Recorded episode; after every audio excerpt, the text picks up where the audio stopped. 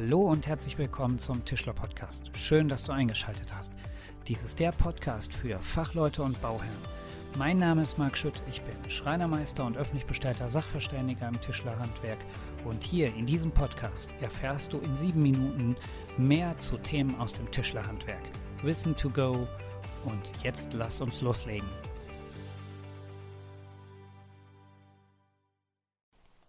Hallo und herzlich willkommen zur heutigen Ausgabe des Tischler Podcasts. Schön, dass du wieder eingeschaltet hast, denn es heißt jetzt in sieben Minuten Wissen to go zu Themen aus dem Tischlerhandwerk. In der letzten Folge habe ich über das Thema Schäden durch Wasserdampfdiffusion gesprochen. Ein Folgethema durch die Wasserdampfdiffusion ist die Tauwasserbildung und das wird heute Thema sein. Tauwasserbildung, was ist das und was hat das mit uns als Tischler zu tun, worauf müssen wir achten? Ja, lasst uns mit dem Thema beginnen. Zuallererst ist es wichtig zu wissen, was ist denn der Taupunkt? Der Taupunkt wird auch Taupunkttemperatur genannt, ist bei Luft mit einer bestimmten Luftfeuchtigkeit diejenige Temperatur, die bei konstantem Druck unterschritten werden muss, damit sich Wasserdampf als Tau oder Nebel abscheiden kann. Dabei muss man wissen, dass die relative Luftfeuchtigkeit am Taupunkt 100% beträgt und die Luft mit Wasserdampf gesättigt ist. Je mehr Wasserdampf die Luft enthält, desto höher liegt deren Taupunkttemperatur.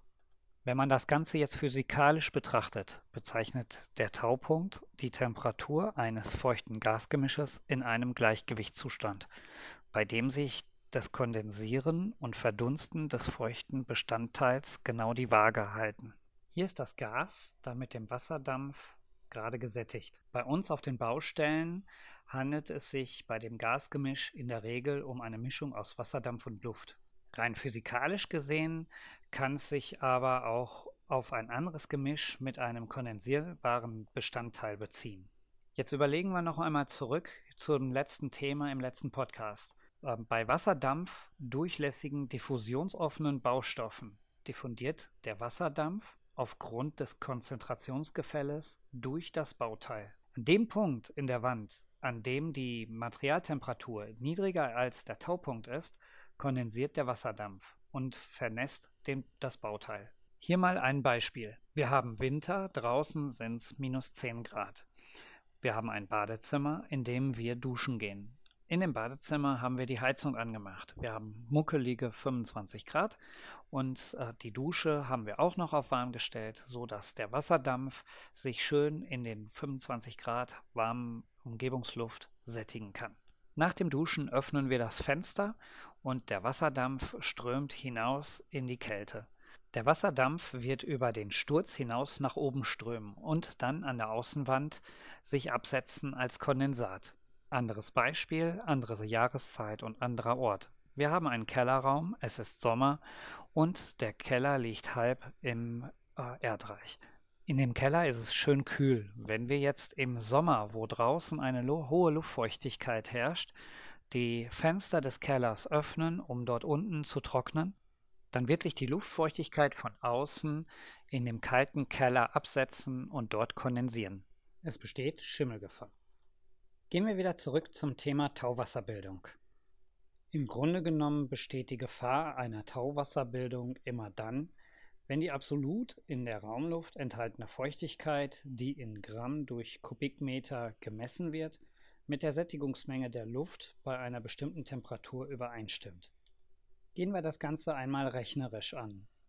Die Luft vermag bei einer Temperatur von 20 Grad Celsius 18 Gramm Wasser speichern. Sie enthält in absoluter Feuchte aber nur 9 Gramm, also nur 50 Prozent ihres Speichervermögens. Man spricht dann von 50 Prozent relativer Luftfeuchte. Wenn diese Luft jetzt an einer Glasscheibe wegen der niedrigen Außentemperatur auf 10 Grad Celsius abkühlt, bei dieser Temperatur kann die Luft aber nur noch 9 Gramm Wasser speichern. Deshalb beträgt die relative Luftfeuchtigkeit jetzt 100 Prozent. Wenn diese Luft jetzt noch auf 5 Grad abkühlt, dann erhält sie nur noch ein Speichervermögen von 6 Gramm gleich 100 Prozent relative Luftfeuchtigkeit. Also fallen die restlichen 3 Gramm als Tauwasser aus. In der Regel geht man davon aus, dass die Luft innerhalb eines Raumes durch Wärme und Luftzufuhr entsprechend umgewälzt wird und die absolute Luftfeuchtigkeit und damit die Tautemperatur weitgehend an allen Stellen gleichmäßig sind. Wenn jetzt aber an irgendeiner Stelle die Oberflächentemperatur eines Bauteils, zum Beispiel einer Fensterleibung oder eines Fensters, unterhalb der Taupunkttemperatur liegt, dann kühlt die Luft auf der Fläche ab und es bildet sich Tauwasser. Hier an den Stellen können Schimmelsporen mit dem Wachstum beginnen. Aus diesem Grund müssen wir als Tischler genaue Kenntnisse über den Tauwasseranfall und die Bauphysik haben. Hier vermeiden wir Schäden durch Schimmel und Durchfeuchtung von Baustoffen und schützen unseren Kunden nachhaltig. Den Taupunkt zu kennen ist wichtig, um entscheiden zu können, ob Kondensatwasser anfällt und wann und wo sich dieses bildet. Den Taupunkt zu ermitteln ist relativ einfach. Hier muss man die Raumtemperatur und die relative Luftfeuchte ermitteln. Über die ermittelten Ergebnisse kann man in der Taupunkttabelle den Taupunkt feststellen. Diese Taupunkttabelle findet ihr in den Shownotes. Ja, und damit wären wir wieder am Ende der heutigen Podcast-Folge. Ich hoffe, es war interessant und ihr konntet etwas mitnehmen. Wenn ihr Fragen oder Anmerkungen habt, dann schreibt mir über Social Media oder per E-Mail. Ich freue mich auf eure Kommentare und eure Nachrichten und wünsche euch heute noch einen schönen Tag. Frohes Schaffen. Bis dahin, euer Marc.